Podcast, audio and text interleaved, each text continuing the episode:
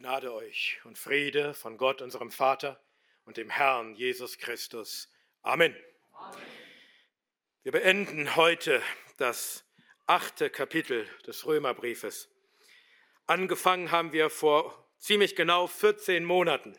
Da waren natürlich ein paar Pausen dazwischen, aber jetzt endlich beenden wir dieses herrliche Kapitel. Ich lese uns aus dem Brief des Paulus an die Römer, Kapitel 8, die Verse 35 bis 39. Und dies ist das Wort des Herrn. Wer wird uns scheiden von der Liebe des Christus? Drangsal oder Angst oder Verfolgung oder Hungersnot oder Blöße oder Gefahr oder Schwert? Wie geschrieben steht, deinetwegen werden wir getötet den ganzen Tag, wie Schlachtschafe sind wir gerechnet worden. Aber in diesem allen sind wir mehr als Überwinder durch den, der uns geliebt hat. Denn ich bin überzeugt, dass weder Tod noch Leben, weder Engel noch Fürstentümer, weder Gegenwärtiges noch Zukünftiges noch Gewalten, weder Höhe noch Tiefe noch irgendein anderes Geschöpf uns zu scheiden vermögen wird von der Liebe Gottes, die in Christus Jesus ist, unserem Herrn. Amen. Amen. Herr, öffne unsere Augen, damit wir Wunder schauen aus deinem Gesetz. Amen. Also, heute schließen wir das achte Kapitel des Römerbriefs ab. Worum ging es in diesem achten Kapitel? In diesem herrlichsten Kapitel der Schrift? Es ging um ein großes Thema, nämlich Heilsgewissheit. Und allein das Wort sorgt schon bei einigen Christen, die gegen den Calvinismus streiten, wahrscheinlich dafür, dass ihnen kalte Schauer über den Rücken laufen. Aber darum geht es in diesem ganzen Kapitel, Heilsgewissheit. Das Kapitel begann bereits mit dieser herrlichen Wahrheit, also ist jetzt keine Verdammnis. Für wen? Für die, die in Christus Jesus sind. Römer 8, Vers 1. Wenn du in Christus Jesus bist, das heißt, wenn du eins gemacht bist mit ihm durch den Glauben an ihn, dann gibt es keine Verdammnis für dich. Warum? Weil Gott deine Sünde, für die du eigentlich Verdammnis verdienst, weil Gott deine Sünde an Jesus gestraft hat. Und damit ist dem Gesetz Genüge getan. Es ist keine Strafe mehr übrig für dich. Du bist gerecht gesprochen vor Gottes Gericht und dieses göttliche Urteil hebt niemand mehr auf. Du bist ewig sicher. Keine Verdammnis.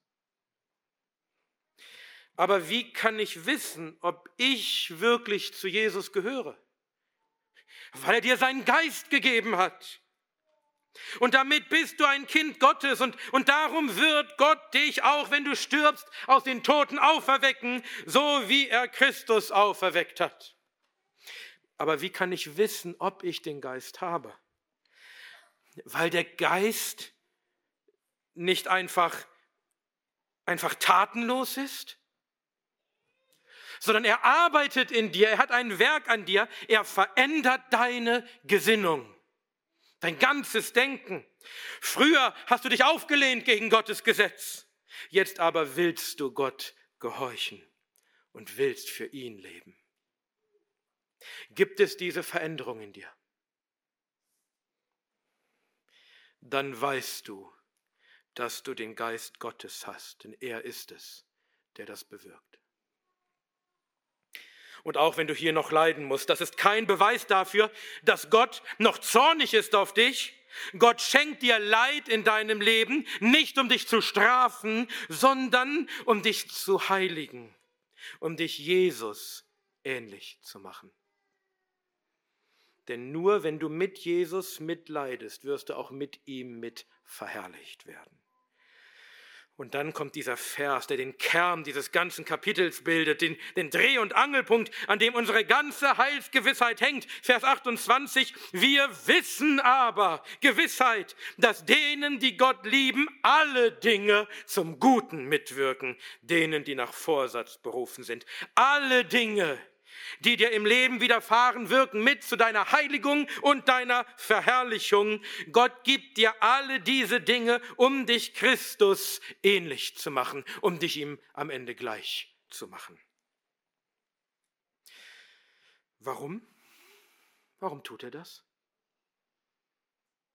Weil du so ein toller Typ bist? Nein, weil es von Ewigkeit her sein Plan für dich war. Er hat dich geliebt und er wählt. Und zwar nicht, weil irgendwas Gutes in dir war, sondern bedingungslos. Bevor es dich überhaupt gab, vor Grundlegung der Welt, hat er entschieden, dass du seinem Sohn gleich sein sollst. Und nun setzt Gott diesen Plan um, indem er, die, er, er dir Glauben schenkt und dich durch den Glauben rechtfertigt.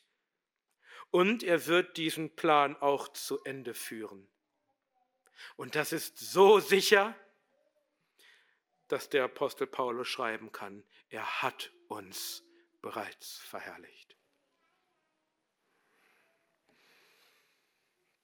Das ist diese unzerbrechliche, unauflösliche, goldene Kette der Erlösung, geschmiedet von Gott selbst, durchgesetzt mit seiner Allmacht, von der wir lesen in den Versen 29 und 30. Und dann hatten wir letztes Mal gehört, wie Paulus auf diese herrlichen Wahrheiten reagiert. Mit Begeisterung, mit Staunen ruft er aus, was sollen wir nun hierzu sagen? Was sollen wir sagen zu so herrlichen Wahrheiten? Sie sind ja kaum begreiflich. Was soll man dazu sagen? Und Paulus gibt uns nicht einfach die Antwort, er stellt uns Fragen, rhetorische Fragen. Die Antworten sind klar, aber Paulus will sie dir nicht vorkauen. Du sollst die Antwort selbst geben. Hier beginnt das Crescendo diese immerwährende Steigerung zum großen Finale dieses Kapitels. Wenn Gott für uns ist, Frage 1, wenn Gott für uns ist, wer gegen uns? Antwort, niemand. Weder Menschen noch Dämonen noch Satan können gegen uns sein, können uns schaden. Sie können es versuchen, aber Gott wird auch ihre Angriffe und das Leid, das sie uns zufügen, gebrauchen zu unserem Guten. Wird Gott uns nicht alles schenken? Zweite Frage, alles, was nötig ist zu unserer Verherrlichung und dazu das ewige Leben und die ewige Freude und die ewige Glückseligkeit und die ganze Welt. Antwort, natürlich wird er uns alles schenken. Warum? Er hat uns doch schon das viel Größere geschenkt. Er hat doch seinen eigenen Sohn nicht verschont, sondern ihn für uns alle hingegeben. Selbstverständlich wird er uns mit ihm auch alles geben. Es ist eine Kleinigkeit jetzt für ihn. Dritte Frage. Wer wird gegen Gottes auserwählte Anklage erheben? Antwort niemand. Jedenfalls nicht mit Erfolg. Gott hat uns bereits gerecht gesprochen. Und wenn der Satan persönlich uns anklagen will vor Gott, so wird Gott ihn schelten für diese Unverschämtheit. Wer ist der Satan, dass er es wagt, das göttliche Urteil zu missachten, das uns bereits gerecht gesprochen hat. Und vierte Frage, wer ist es, der verdamme? Antwort, niemand, denn Christus ist für uns gestorben und für uns auferstanden und ist nun zur Rechten Gottes und verwendet sich für uns. Da ist jetzt keine Verdammnis für die, die in Christus Jesus sind. Und nun kommen die letzten gigantischen Verse dieses achten Kapitels. Jetzt kommt das gewaltige, triumphale Finale und Paulus wird vom Geist regelrecht fortgerissen. Hier ist also die letzte große Frage, um die es heute geht. Vers 35. Wer wird uns scheiden von der Liebe des Christus? Wie kommt Paulus auf diese Frage? Warum haben wir denn diese unfassbare Sicherheit? Warum kann niemand gegen uns sein? Warum wird Gott uns alles geben? Warum kann uns niemand anklagen? Warum kann uns niemand verdammen? Warum wirkt Gott alle Dinge zu unserem Guten? Wegen Christus. Nicht deinetwegen, wegen Christus. Denn er ist es, der gestorben ist, der auferweckt worden ist, der zu Rechten Gottes ist, der sich für dich verwendet. Und deshalb und nur deshalb ist dein Heil sicher.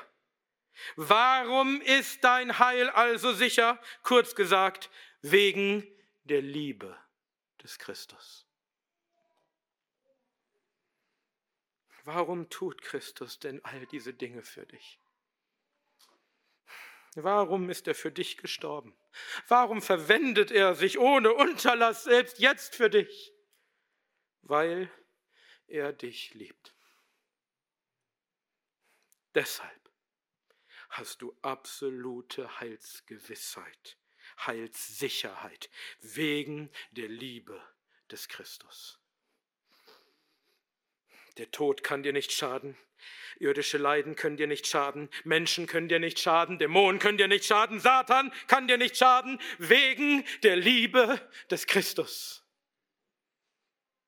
Denn wen Christus liebt, den bewahrt er.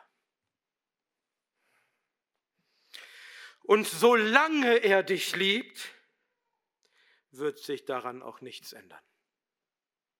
Solange Christus dich liebt, ist dein Heil sicher. Solange er dich liebt, kann niemand dir etwas anhaben in Ewigkeit. Also ist jetzt die letzte große Frage, die wir uns stellen müssen, diese. Wer wird uns scheiden von der Liebe des Christus? Wenn es möglich ist, dich zu scheiden, dich zu trennen von der Liebe des Christus, dann ist deine Heilsgewissheit dahin. Denn darauf basiert sie. Denn wenn er aufhören kann, dich zu lieben, dann wird er auch aufhören, sich für dich zu verwenden. Denn er verwendet sich nicht für jeden, sondern für die, die er liebt. Und wenn er aufhört, sich für dich zu verwenden, dann bist du verloren.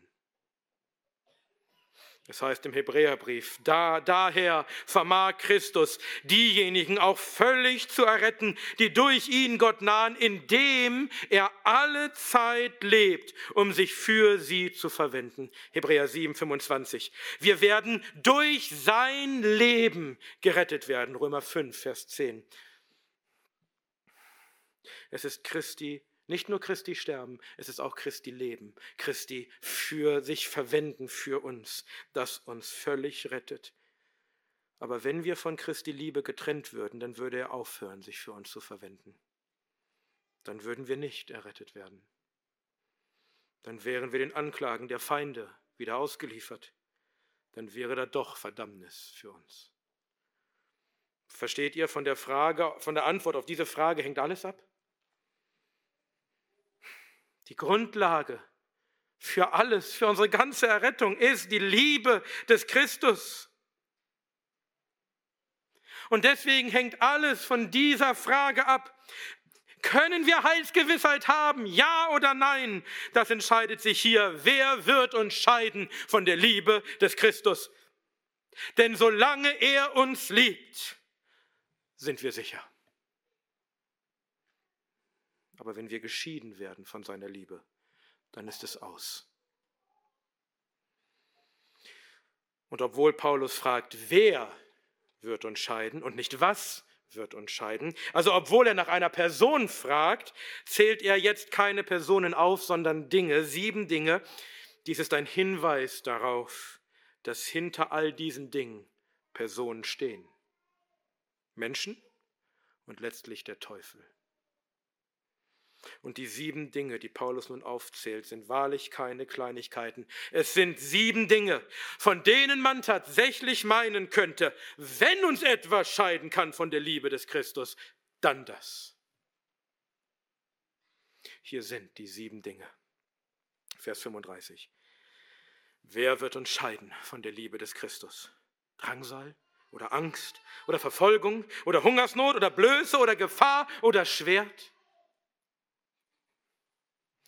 Achtung, es geht nicht darum, ob diese hier aufgezählten Dinge Zeichen dafür sind, dass Christus dich nicht liebt. Das haben wir schon geklärt. Das sind sie nicht. Unsere Leiden sind kein Zeichen, dass Gott uns nicht liebt. Im Gegenteil, er sendet diese Dinge, weil er uns liebt und uns verherrlichen will. Nein, hier geht es darum, ob diese Dinge uns scheiden können von der Liebe des Christi. Also, wenn diese Dinge in deinem Leben passieren, können sie dazu führen, können sie der Grund dafür sein, dass du geschieden wirst von der Liebe des Christus. Und bevor wir uns diese Dinge einzeln anschauen, lasst uns fragen, wie diese Dinge uns denn überhaupt von der Liebe Christi scheiden könnten. Also Drangsal, Angst, Verfolgung, Hungersnot, Blöße, Gefahr, Schwert. Wie könnten diese Dinge dich überhaupt scheiden von der Liebe des Christus?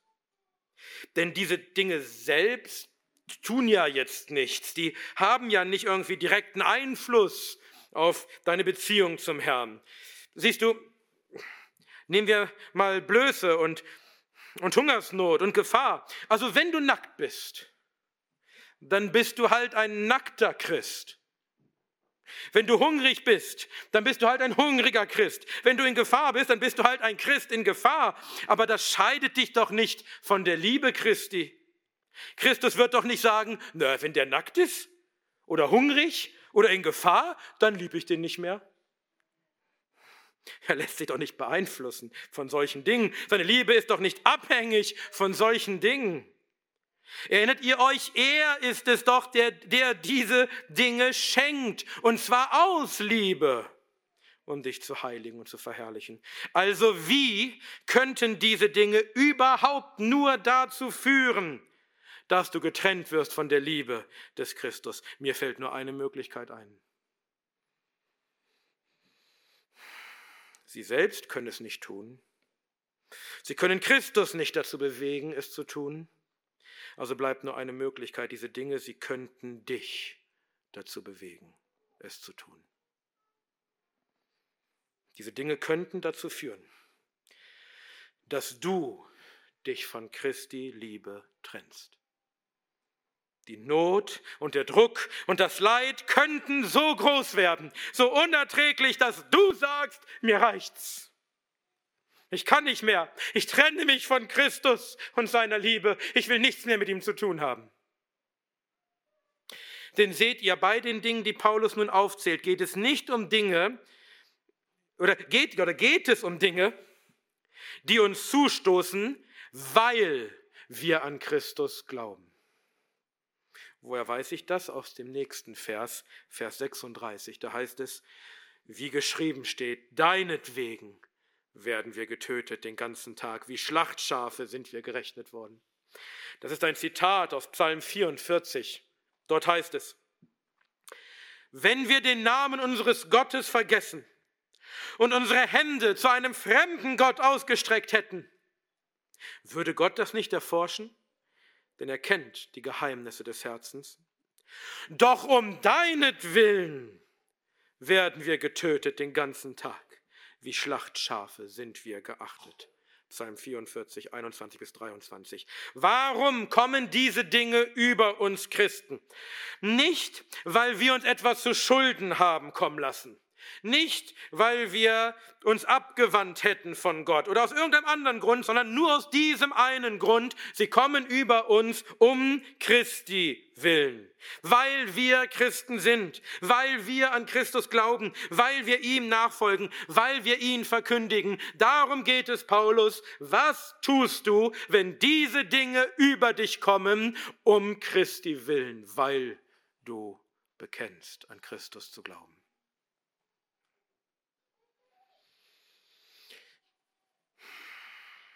Verstehst du, wenn du um Christi willen diese Dinge leiden musst, dann könnte das dazu führen, dass du sagst, das bin ich nicht bereit zu leiden für Christus.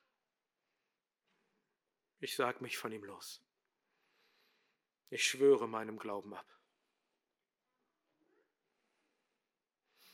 Solange du glaubst an Christus, solange bist du sicher. Aber wenn diese Dinge bewirken könnten, dass du vom Glauben abfällst, dann hätten sie dich tatsächlich getrennt von der Liebe des Christus. Lass uns also schauen, was diese Dinge sind, die, wenn sie um Christi willen uns zustoßen, vielleicht dazu führen könnten, dass wir vom Glauben abfallen und, uns selbst scheiden von der Liebe Christi. Das erste, Drangsal. Vielleicht könnte Drangsal dazu führen, dass du vom Glauben abfällst. Eine Situation, in der du bedrängt bist, in der du unter Druck bist, vielleicht nicht mehr weiter weißt. Druck von der Familie, Druck vom Arbeitgeber, Eheprobleme, finanzielle Not, Krankheit. Könnte irgendeine Situation in deinem Leben entstehen, in der die Not und der Druck so groß werden, dass sie dich scheiden von der Liebe des Christus, weil du sagst, wieso? Lässt Gott das zu. Das halte ich nicht aus. Ich sage mich los von Christus, damit dieser Druck endlich aufhört. Das zweite, Angst. Das Wort Angst bedeutet ursprünglich Enge, Beengung, Bedrängnis, also ganz ähnlich wie Drangsal. Oder auch Würgen.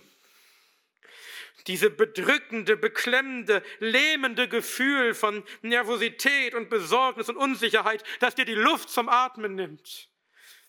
Das wie so ein Gewicht auf deiner Brust liegt. Könnte es eine bestimmte Angst geben? Oder, oder könnte die Angst so groß werden, dass du dich abwendest von Christus? Vielleicht Angst um den Arbeitsplatz, Angst vor Schmähungen, Angst vor dem Verlust deines Wohlstands oder deines guten Rufs, oder, deines, oder Angst, dass, dass dich dein Ehepartner verlässt, um Christi willen. Das dritte, Verfolgung. Was, wenn deine Angst Wirklichkeit wird? Wenn du tatsächlich verfolgt wirst um Christi willen? Wenn man uns verbietet, über bestimmte Dinge zu sprechen und uns dann anklagt und uns Strafen auferlegt und uns ins Gefängnis wirft? Was, wenn wir unseren Lebensunterhalt verlieren? Was, wenn es nicht dich trifft, sondern deine Frau oder deine Kinder? Könnte das, so eine Verfolgung, vielleicht dazu führen, dass du sagst, das kann Gott nicht von mir verlangen, die Kraft habe ich nicht und ganz ehrlich, das ist es mir auch nicht wert. Ich schwöre lieber meinem Glauben ab und rette meine Haut. Das vierte Hungersnot. Was, wenn es wirklich ans Leben geht? Was, wenn du nichts mehr zu essen hast für dich und deine Familie als Folge davon, dass man dich verfolgt um Christi willen? Gott sei Dank kennen wir Hungersnot in Deutschland seit Jahrzehnten nicht mehr. Vielleicht haben wir noch einige Alte unter uns, die sich vielleicht noch erinnern, wie das war kurz nach dem Krieg, als man bei den Bauern betteln musste um ein paar Kartoffeln oder, oder sogar gestohlen hat, um zu überleben. Hunger und seine Auswirkungen auf den Körper und die geistige und emotionale Verfassung eines Menschen, das ist furchtbar. Menschen haben ihre eigenen Kinder gekocht und gegessen, weil der Hunger zu groß wurde. 2. Könige 6, Vers 29. Wenn andere sogar ihre Kinder essen, könnte Hungersnot dich vielleicht so weit bringen, dass du vom Glauben abfällst und dich von Christus und seiner Liebe trennst. Fünftens, Blöße. Was, wenn du bloß bist, wenn du nackt bist? Weil man dir nichts mehr gelassen hat zum Anziehen, weil man dich ausgezogen hat, um dir deine Würde und Menschlichkeit zu nehmen, um dich zur Schau zu stellen, zum Schauspiel zu machen für alle. Sie haben das mit Christus getan als größte Demütigung und Schande. Was, wenn sie es mit dir tun? Wirst du sagen, was nützt mir ein Gott, der mir nicht einmal Essen und Kleidung gibt? Was nützt mir ein Christus, der mich nicht aus solcher Schande rettet? Das ertrage ich nicht. Ich sag mich los von ihm. Sechstens, Gefahr. Gefahr, dass du Schaden nimmst an deinen Gütern oder deinem Ruf oder deinem Leib und Leben. Gefahr, dass Menschen Schaden nehmen, die du liebst. Gefahr, die kommt, weil du Christus nachfolgst. Gefahr kann sowohl von Menschen ausgehen als auch von der Natur. Paulus selbst war in Gefahr, weil er Schiffbruch erlitt. aber er war auch und vor allem in Gefahr von Menschen, von Richtern und Regierenden und Räubern und sogar von falschen Brüdern. Und manchmal haben sie sich so verhalten, dass er sie als wilde Tiere bezeichnet. Kann eine Gefahr so groß werden? Kann sie Dinge bedrohen, die dir so lieb sind, dass du nicht mehr bereit bist, dich dieser Gefahr noch länger auszusetzen und lieber deinen Glauben an Christus aufgibst, um Sicherheit zu haben? Und siebtens Schwert. Das ist nun das Äußerste, was der Glaube dir abverlangen kann, dein Leben oder das Leben deiner Lieben. Wenn die Menschen dich wegen deines Glaubens nicht nur bedrängen und dir Angst machen und dich verfolgen und dir Nahrung und Kleidung nehmen und dein Leben in Gefahr bringen, sondern wenn sie tatsächlich zum Schwert greifen und dich und deine Lieben töten.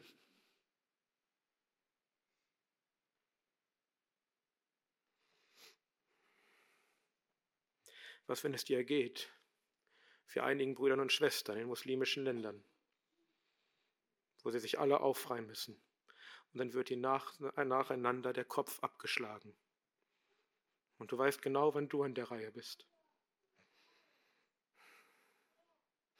Und oft ist es der Staat, der das Schwert bringt, der das Schwert, das Gott ihm gegeben hat, missbraucht, um es gegen die Jünger Christi zu richten, so wie er es getan hat bei Christus selbst und bei den meisten der Apostel.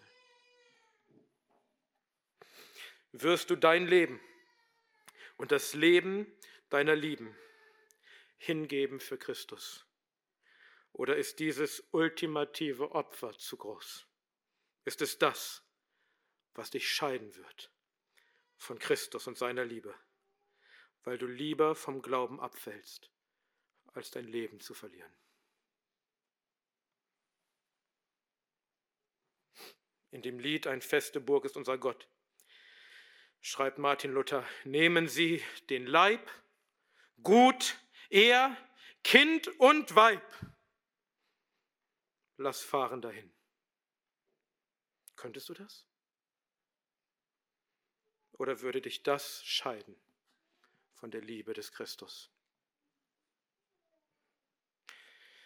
Und wenn du jetzt darüber nachdenkst, ob du wohl die Kraft hättest, in all diesen Situationen, die tatsächlich durchzustehen und, und trotzdem Glauben zu bewahren, wenn du jetzt darüber nachdenkst, dann hast du nicht verstanden, worum es hier geht. Das hier sind rhetorische Fragen. Darüber musst du nicht viel nachdenken. Die Antwort liegt auf der Hand. Und Paulus will uns das nicht vorkauen. Er will, dass wir selbst die Antwort geben. Und auch ich will euch das nicht vorkauen. Ich will, dass ihr selbst die Antwort gebt. Achtung, jetzt müsst ihr mit aktiv werden. Und wenn du ein wenig aufgepasst hast, in den letzten 14 Monaten, in diesen Predigten durch den Römerbrief, dann sollte dir die Antwort nicht schwerfallen. Also, können diese Dinge dich scheiden von der Liebe des Christus? Antwort? Nein. Nein, nein, nein und nochmals nein. Ich habe noch sieben weitere Fragen. Wer kann dich scheiden von der Liebe des Christus? Drangsal? Nein. Angst? Nein. Verfolgung? Nein. Hungersnot? Blöße? Gefahr? Schwert? Na, ihr wisst es doch. Nichts von alledem wird dich scheiden von der Liebe des Christus. Nichts von alledem wird jemals dazu führen, dass du abfällst vom Glauben. Und wenn du den ganzen Tag nur in Todesgefahren bist, weil du an Christus glaubst, um seinetwillen, und wenn es so scheint, als sei dein einziger Lebenssinn, getötet zu werden wie ein Schlachtschaf, es wird dich nicht scheiden von der Liebe des Christus. Du wirst deswegen nicht den Glauben verlieren.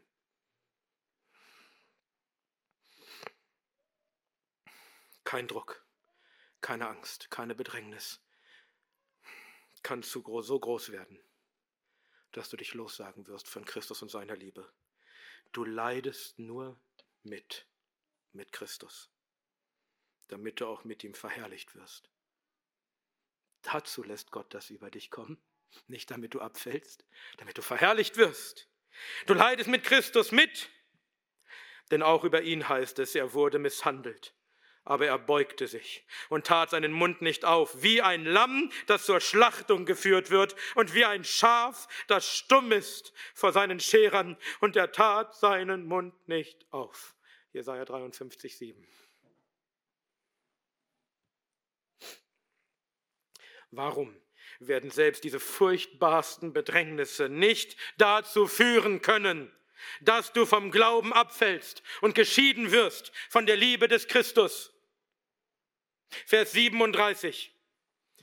Aber in diesem allen sind wir mehr als Überwinder durch den, der uns geliebt hat. Diese Dinge werden dich nicht überwinden, sondern du wirst sie alle überwinden. Nein, du wirst sie nicht einfach nur überwinden. Du wirst nicht einfach nur irgendwie mit Ach und Krach da durchkommen durch diese Situation. Du wirst überlegen siegen. Du wirst hoch erhaben über all diesen Dingen stehen. Du wirst bei weitem triumphieren über das alles. Selbst in diesen furchtbarsten Bedrängnissen, wenn wir Mangel leiden und Angst haben und wenn sie uns verfolgen und töten, sind wir mehr als Überwinder. Auf Griechisch Hypernikao oder auf Latein Super Vincemus, über Überwinder. Glaubst du das? Dass selbst wenn diese Sachen kommen über dich, dass du ein Über-Überwinder sein wirst in allem diesen Dingen. Warum? Wie gelingt uns das?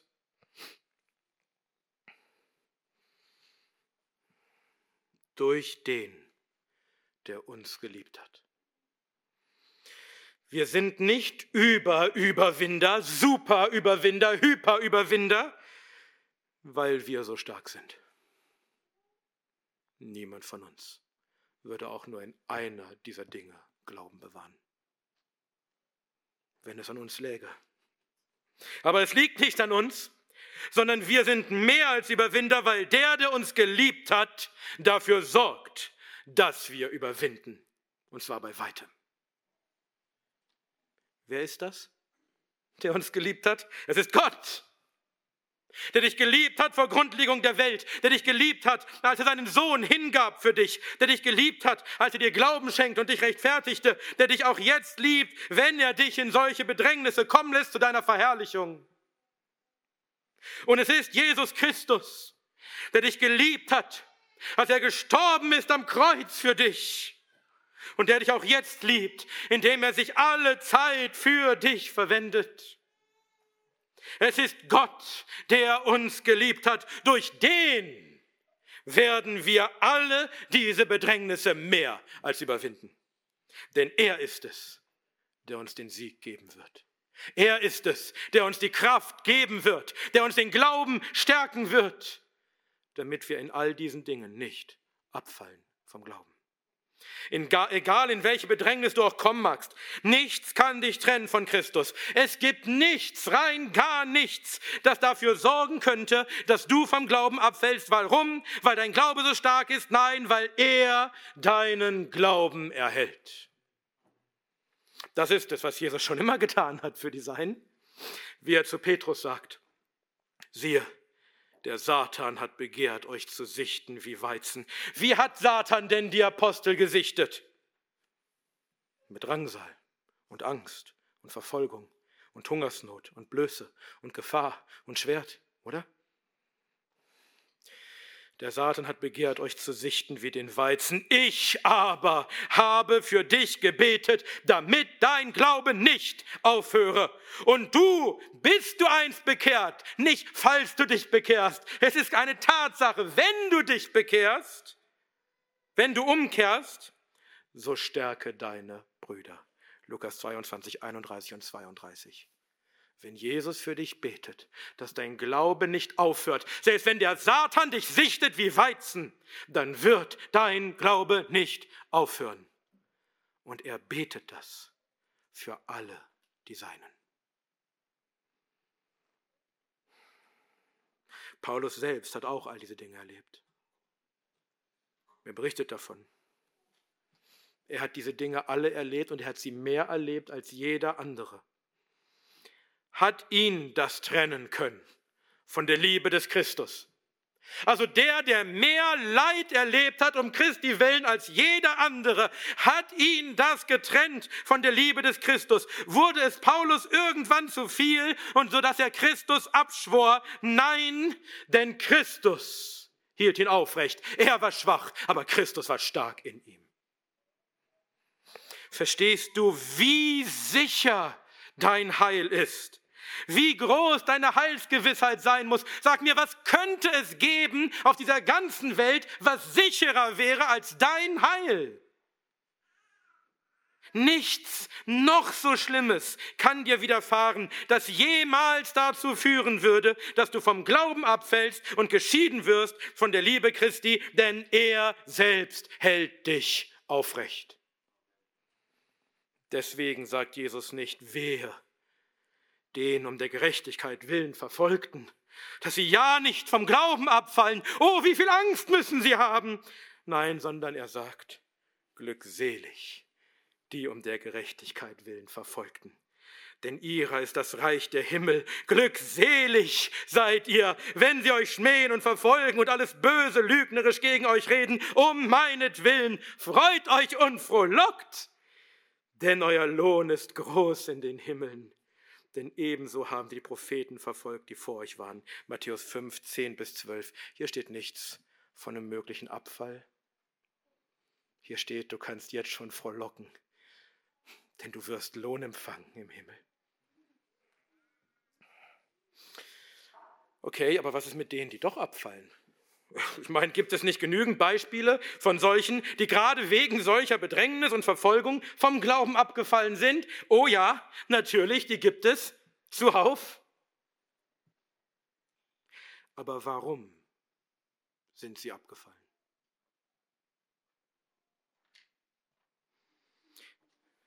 Weil Christus sie nicht gehalten hat. Niemals. Sie waren niemals in seiner Hand, weil er nicht für sie gebetet hat, weil sie nie zu ihm gehörten, denn ihr Glaube war niemals echt.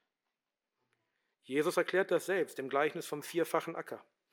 Und diese sind es, die auf das Steinige gesät werden, die, wenn sie das Wort hören, es sogleich mit Freuden aufnehmen. Oh, guck mal, ein Christ. Und sie haben keine Wurzel in sich, sondern sind nur für eine Zeit. Die haben von Anfang an keine Wurzel, die Wurzel fault nicht später weg, die hatten nie eine Wurzel, es war immer Stein. Dann, wenn Drangsal entsteht oder Verfolgung um des Wortes willen, nehmen sie sogleich Anstoß. Markus 4, 16 und 17. Wer fällt vom Glauben ab in Bedrängnis und Drangsal und Verfolgung? Wahre Christen? Nein. Sondern die, bei denen der Glaube nie eine Wurzel hatte. Bei, bei ihnen macht die Verfolgung nur offenbar, dass sie niemals echt waren, dass ihr Glaube immer nur für eine Zeit war. Das gleiche schreibt später der Apostel Johannes. Sie sind von uns ausgegangen, aber sie waren nicht von uns. Denn wenn sie von uns gewesen wären, so würden sie wohl bei uns geblieben sein. Aber damit sie offenbar würden, dass sie alle nicht von uns sind. 1. Johannes 2, 19. Wenn jemand vom Glauben abfällt, dann wird nur offenbar, dass er nie ein wahrer Christ war, sonst wäre er nicht abgefallen. Ein wahrer Christ kann nicht vom Glauben abfallen, egal wie groß die Versuchung auch sein mag, weil sein Herr selbst ihm den Glauben erhält. Ein Auserwählter Gottes. Denn um die geht es hier. Römer 8, Vers 33, zwei Verse zuvor. Ein Auserwählter Gottes. Ein von Gott Geliebter vor Grundlegung der Welt, wird niemals vom Glauben abfallen. Denn Gott hat ihn geliebt und hat ihn dazu bestimmt, Christus gleich zu sein und hat ihn berufen und hat ihn gerechtfertigt und lenkt nun alle Dinge zu seiner Verherrlichung. Nein, er hat ihn verherrlicht. Wenn der Teufel jedes Unglück gegen uns schleudert, so wie er es bei Hiob tat, so können wir doch nicht abfallen, denn Gott hält uns aufrecht, so wie er es bei Hiob tat. Er wird alles tun, was nötig ist, damit dein Glaube nicht aufhört. Und wenn er, wie er es bei Hiob tat, aus dem Sturm zu dir donnern muss. Schon die Römer wussten, dass ein wahrer Christ nicht vom Glauben abfallen kann. Es gibt einen Brief in dem ein Statthalter davon erzählt, wie er den Christen die furchtbarste Folter und den grausamsten Tod androhte, wenn sie, sich, wenn sie nicht abschwören von Christus. Und viele schworen Christus ab. Aber dann schreibt er, bei wahren Christen aber ist es unmöglich, sie dazu zu bringen, Christus abzuschwören. Egal, was du ihn androhst. Dieser gottlose Römer wusste das. Warum wissen die meisten Christen heute das nicht? Und wenn du vor Kaisern und Kardinälen stehst wie Luther in Worms und sie dich bedrohen und du weißt, dass sie dich auf dem Scheiterhaufen verbrennen wollen, so wird deine Antwort dennoch sein, hier stehe ich, ich kann nicht anders. Gott helfe mir. Nehmen Sie den Leib, gut, er, Kind und Weib, und trotzdem wirst du nicht vom Glauben abfallen.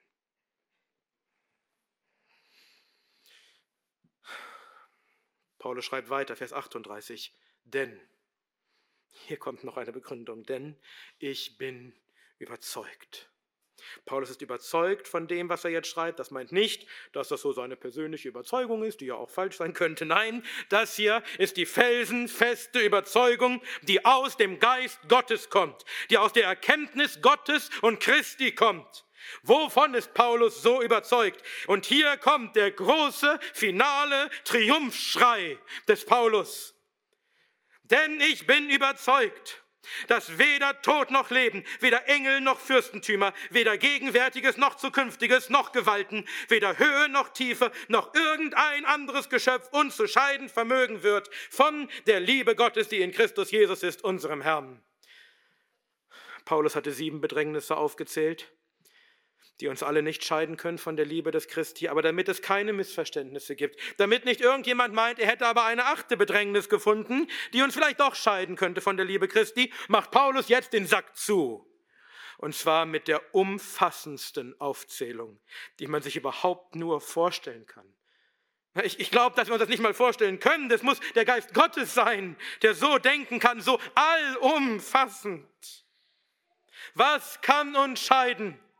Von der Liebe des Christus. Was hat das Vermögen dazu, die Fähigkeit dazu, die Kraft dazu? Was gibt es im gesamten Kosmos, das dich scheiden könnte von Gott und seiner Liebe? Da seht ihr übrigens, wie Paulus hier die Liebe des Christus und die Liebe Gottes austauschbar verwendet. Gerade sprach er von der Liebe des Christus, jetzt von der Liebe Gottes. Es ist beides eins. Christus liebt uns und Gott liebt uns in Christus Jesus, unserem Herrn. Also was kann dich scheiden von der Liebe des Christus, von der Liebe Gottes? Paulus schreibt, weder Tod noch Leben. Was auch immer dir in deinem Leben begegnen wird, und wenn es nicht diese sieben Drangsäle sind, sondern 70.000 andere, was immer dir in deinem ganzen Leben begegnet wird, und sei es die größte aller Bedrängnisse, und wie auch immer dein Tod aussehen mag, wie auch immer du sterben magst, und sei es der grausamste und qualvollste aller Tode, nichts davon kann dich jemals scheiden von der Liebe Gottes. Hast du Angst, ob du vielleicht ganz am Ende, wenn du auf dem Sterbebett liegst, ob du dann vielleicht abfallen wirst von dem, vom Glauben. Der Tod kann dich nicht scheiden. Denn sei es, dass wir leben, wir leben dem Herrn. Sei es, dass wir sterben, wir sterben dem Herrn. Sei es nun, dass wir leben, sei es, dass wir sterben, wir sind des Herrn. Römer 14, Vers 8. Und nichts kann etwas daran ändern. Auch deine eigenen Sünden, die du in deinem Leben tust, können dich nicht scheiden von Gottes Liebe. Selbst wenn du Ehebruch begehen solltest wie David und Gott bewahre, selbst wenn du morden solltest wie David und Gott bewahre, selbst wenn du Christus verleugnen solltest wie Petrus, Gott bewahre, selbst dann kann es dich nicht scheiden von der Liebe Gottes. Das hat diese Männer nicht geschieden von Gottes Liebe. Es wird auch dich nicht scheiden. Aha, da sagte es ja. Einmal gerettet, immer gerettet, egal wie du lebst. Du kannst leben wie ein Teufel, leben in all deinen Sünden. Das ist es doch, was die Calvinisten lehren. So ein Unfug. Wir, die wir der Sünde gestorben sind, wie sollten wir noch darin leben? Römer 6, Vers 2. Aber selbst wenn ein Auserwählter in so grobe Sünde fallen sollte, wird er doch nicht abfallen. Gott wird ihn wieder zur Buße führen und ihn zurechtbringen. Denn wenn unsere Sünden wie Scharlach sind, wie Schnee sollen sie weiß werden. Wenn sie rot sind wie Karmesin, wie Wolle sollen sie werden. Jesaja 1,18. Was kann dich scheiden von der Liebe Gottes? Weder Engel noch Fürstentümer, selbst wenn Engel gegen dich kämen. Ganze Fürstentümer, das heißt geistliche Mächte und Gewalten, seien sie gut oder böse, seien es Engel oder Dämonen, sei es der Teufel persönlich, ja wenn das ganze Heer des Himmels und der Hölle sich zusammenschließen würde und gegen dich zu kommen, mit dem einzigen Ziel, dich vom Glauben abzubringen, sie können dich nicht scheiden von der Liebe Gottes. Es gibt keine Macht im ganzen Kosmos, die das bewirken könnte. Ja, unser Kampf ist nicht gegen Fleisch und Blut, sondern unser Kampf ist gegen die Fürstentümer, gegen die Gewalten, gegen die Weltbeherrscher dieser Finsternis, gegen die geistlichen Mächte der Bosheit in den himmlischen Örtern, Epheser 6, Vers 12. Und eigentlich könnten wir nicht gegen sie bestehen, nicht mal gegen einen von ihnen aber auch darin behalten wir den Sieg. Sind wir mehr als Überwinder, über Überwinder, denn Christus hat sie alle ihrer Macht beraubt. Er hat die Fürstentümer und die Gewalten ausgezogen und sie öffentlich zur Schau gestellt, indem er durch das Kreuz über sie einen Triumph hielt. Kolosser 2, Vers 15. Und nun sitzt er zur Rechten in den himmlischen Örtern über jedes Fürstentum und jede Gewalt und Kraft und Herrschaft und jeden Namen, der genannt wird, nicht allein in diesem Zeitalter, sondern auch in dem zukünftigen und alles ist seinen Füßen unterworfen. Epheser 1, 20 bis 22. Verstehst du, warum selbst alle Engel und Fürstentümer dich nicht scheiden können von der Liebe Gottes in Christus Jesus? Weil Christus größer ist als alle Engel und alle Dämonen zusammen. Sie liegen alle unter seinen Füßen. Durch ihn, durch ihn wirst du selbst alle ihre Angriffe über, überwinden. Und nur um das klarzustellen, natürlich kommen die Engel nicht gegen uns. Aber selbst wenn sie es täten. Was kann dich scheiden von der Liebe Gottes? Weder Gegenwärtiges noch Zukünftiges noch Gewalten. Nichts, nichts, was jetzt ist, kann dich von Gott trennen. Und nichts, was noch kommen wird, kann dich von Gott trennen. Hörst du das? Du brauchst keine Angst zu haben ob vielleicht irgendwann in der Zukunft irgendetwas geschieht, das doch dazu führt, dass du vom Glauben abfällst. Wenn wir diese Angst haben müssten, dann könnten wir ja auch keine Gewissheit haben. Aber nein, es gibt nichts, gar nichts, was in der Zukunft noch passieren könnte, dass das bewirken könnte, Manche Christen haben Angst, dass sie vielleicht vom Glauben abfallen, wenn der Antichrist kommt, oder dass sie das Zeichen des Tieres annehmen und dann abfallen vom Glauben. Davon abgesehen, dass ich sowieso nicht glaube, dass das noch in der Zukunft liegt, sondern dass das schon geschehen ist. Aber selbst wenn du das glaubst, verstehst du das nichts, was in der Zukunft noch kommt, dafür sorgen kann. Keine Gewalt.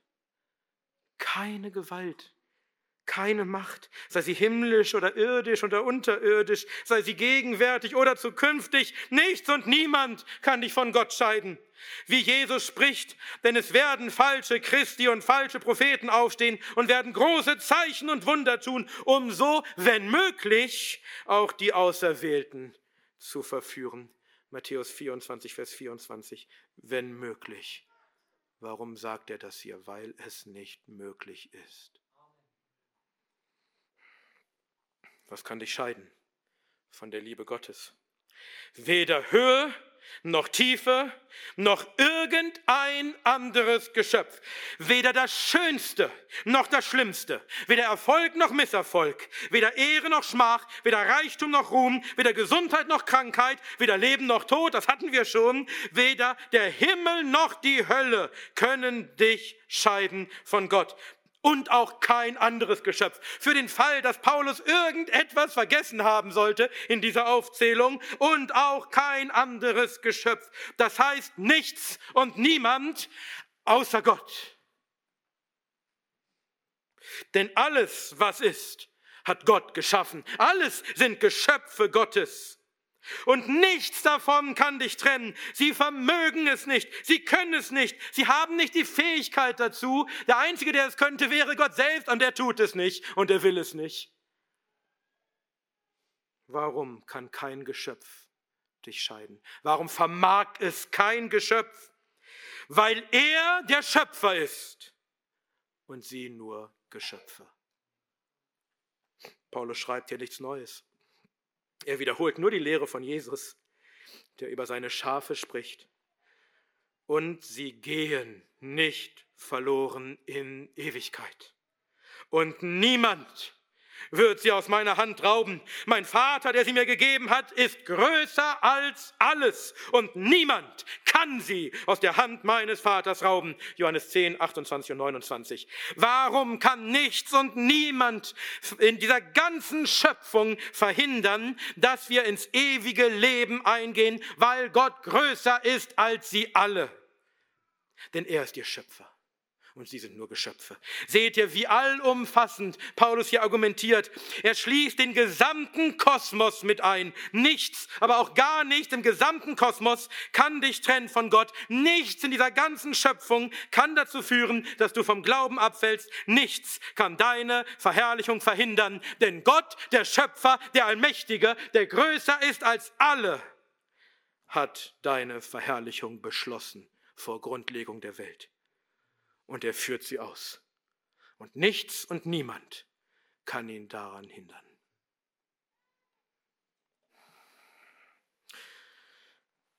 Und dann gibt es viele Lehrer, fast alle Lehrer in unserem Land, die sagen, aber ich selbst kann mich scheiden.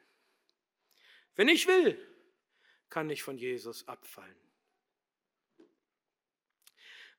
Mal davon abgesehen, dass das die gesamte Argumentation von Paulus kaputt machen würde, weil darum geht es doch, dass du nicht dich entscheiden wirst, von Christus abzufallen, egal was in deinem Leben passiert. Wie argumentiert Paulus hier noch? Noch irgendein Geschöpf. Lass mich dich fragen, bist du ein Geschöpf? Bist du Teil dieses Kosmos, dieser Schöpfung?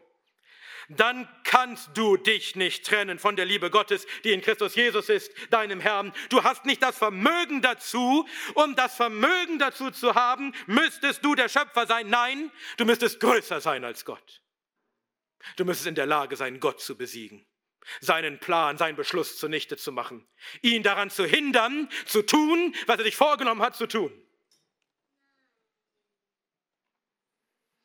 Niemand wird Gottes ewigen Ratschluss, dich zu verherrlichen, zunichte machen. Auch nicht du.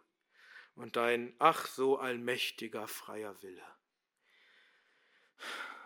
Mich ärgert diese falsche Lehre, diese Irrlehre. Und ich hätte einiges dazu zu sagen, aber ich dachte mir, ich sage Stephen Lawson, lasse Stephen Lawson sagen. Hier also Stephen Lawson. Man müsste fast Mitleid haben mit jemandem, der glaubt, dass man sein Seelenheil verlieren könnte. Denn offensichtlich funktionieren seine Augen nicht. Und seine Gehirnzellen funktionieren nicht. Sie sind nicht in der Lage, die klare Lehre der Heiligen Schrift zu verstehen. Boom. Ihr Lehrer, die ihr diese falschen Dinge lehrt. Wie könnt ihr diese herrlichen Wahrheiten nicht begreifen? Und wie könnt ihr euch erdreisten, Lehrer zu sein, wenn ihr das nicht begreift? Wie könnt ihr diese herrliche Wahrheit von der Heilsgewissheit den Schafen vorenthalten. Diesen fünften Punkt des Calvinismus, das Beharren der Heiligen durch Gottes Gnade. Ja, es ist tatsächlich traurig und bemitleidenswert, kein Calvinist zu sein. Und diese herrlichen biblischen Lehren nicht nur nicht zu verstehen, sondern sie auch noch zu bekämpfen und darauf zu beharren. Doch, ich kann vom Glauben abfallen. Schön.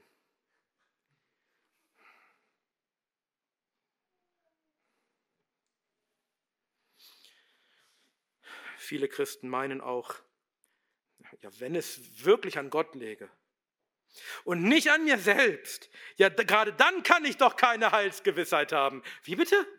Äh, du denkst, Heilsgewissheit kannst du nur haben, wenn es an dir liegt? Du kennst dich wohl nicht. Wie ist es überhaupt möglich, dass ein Christ so wenig Eigenerkenntnis hat? Wenn du dich selbst trennen könntest von der Liebe Gottes, dann gibt es keine Heilsgewissheit, denn weißt du was? Du bist ein schwacher und elender Sünder. Wenn es an mir läge, ich versage es euch, ich würde heute Abend noch vom Glauben abfallen aber weil es an Gott liegt, weil es an Christus liegt, meinem Herrn, wird er mich bewahren. Nichts kann mich trennen von seiner Liebe, denn er hat mich geliebt und er wird mich lieben bis ans Ende.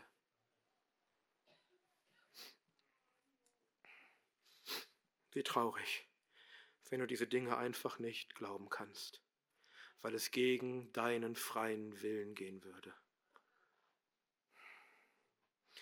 Du bist doch nur ein halber Christ. Ja, du magst ein Christ sein, du magst errettet sein, aber wie traurig, wenn du diese Gewissheit nicht hast und so durchs Leben gehen musst. Wenn du diese Dinge begriffen hast, wenn du sie glaubst, wenn du diese absolute Heilsgewissheit hast, weil es nicht an dir liegt, sondern an deinem treuen Gott.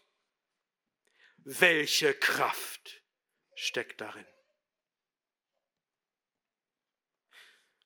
Napoleon sagte angeblich einmal, er würde lieber zehntausend gut ausgebildeten und gut ausgerüsteten Männern gegenüberstehen, als einem Calvinisten, der glaubt, den Willen Gottes zu tun. Er hat recht. Wir sind gefährlich. Wir sind unbeugsam, wir sind unzerbrechlich. Diese biblische Lehre von der absoluten Heilsgewissheit, die macht Mut, die bringt Kraft, die bringt Männlichkeit, sie gibt dir Rückgrat. Denn du weißt, dass nichts und niemand, und mag er noch so mächtig sein, dir ultimativ etwas anhaben kann, denn der allmächtige Gott ist für dich und verbirgt dein ewiges Heil. Und wenn du diese Lehre nicht hast, wie wirst du schwächlich sein und verweiblicht? Haben wir das nicht gesehen bei Corona? Wer waren denn die, die wirklich dem Staat widerstanden haben ins Angesicht. Zu 90 Prozent Calvinisten, die im Gefängnis waren in Kanada.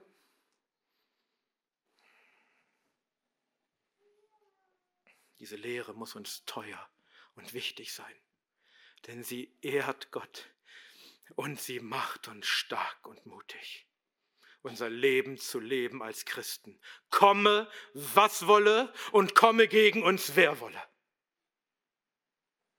Wie sollten wir uns nicht voller Freude, mutig jedem und allem entgegenstellen und alles Leid ertragen um Christi willen mit Freuden?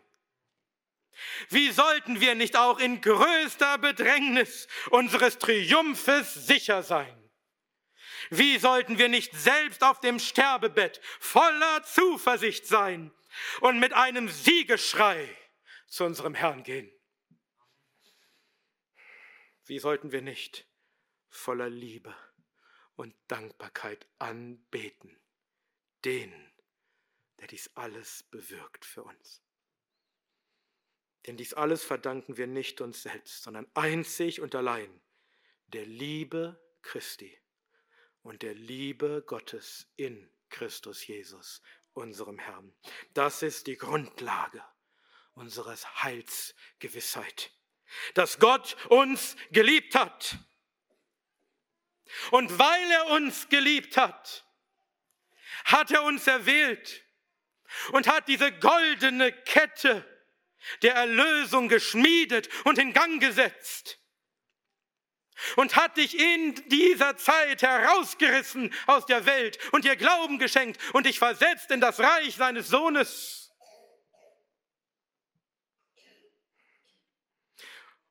Und deswegen lenkt er jetzt alle Dinge zu deiner Verherrlichung. Und deswegen hat er dir seinen Geist gegeben der diese Heiligung in dir bewirkt.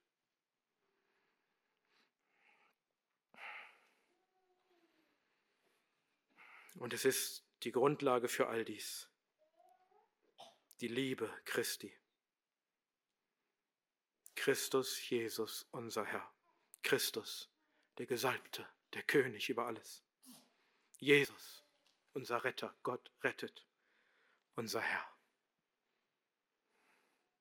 der uns geliebt hat am Kreuz und noch jetzt liebt, indem er sich alle Zeit für uns verwendet. Weil Gott uns geliebt hat, bewirkt er nun all diese Dinge. Und nichts und niemand kann ihn aufhalten. Niemand und nichts kann deine Verherrlichung aufhalten. Und damit das möglich ist, musste er seinen Sohn hingeben um die rechtliche Grundlage zu schaffen, damit er das nun alles an dir tun kann und dich verherrlichen kann. Seht ihr, wie das ganze achte Kapitel zusammenspielt und ineinander greift? Die Grundlage für alles, für deine Heilsgewissheit, für alles, was jetzt in deinem Leben geschieht, für deine Verherrlichung. Die Grundlage von allem ist die Liebe Gottes, die er dir erwiesen hat, als er seinen Sohn zerschlagen hat am Kreuz damit er dich retten kann. Und das tut er jetzt auch.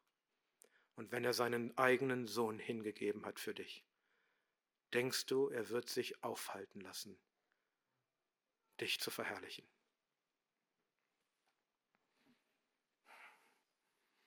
Wer wird uns scheiden von der Liebe des Christus? Nichts und niemand in der gesamten Schöpfung, im gesamten Kosmos vermag uns zu scheiden von der Liebe Gottes, die in Christus Jesus ist, unserem Herrn. Christ, freue dich. Dein Heil ist sicher, weil Gott dich liebt. In dem Namen Gottes, des Vaters, des Sohnes und des Heiligen Geistes. Amen. Amen.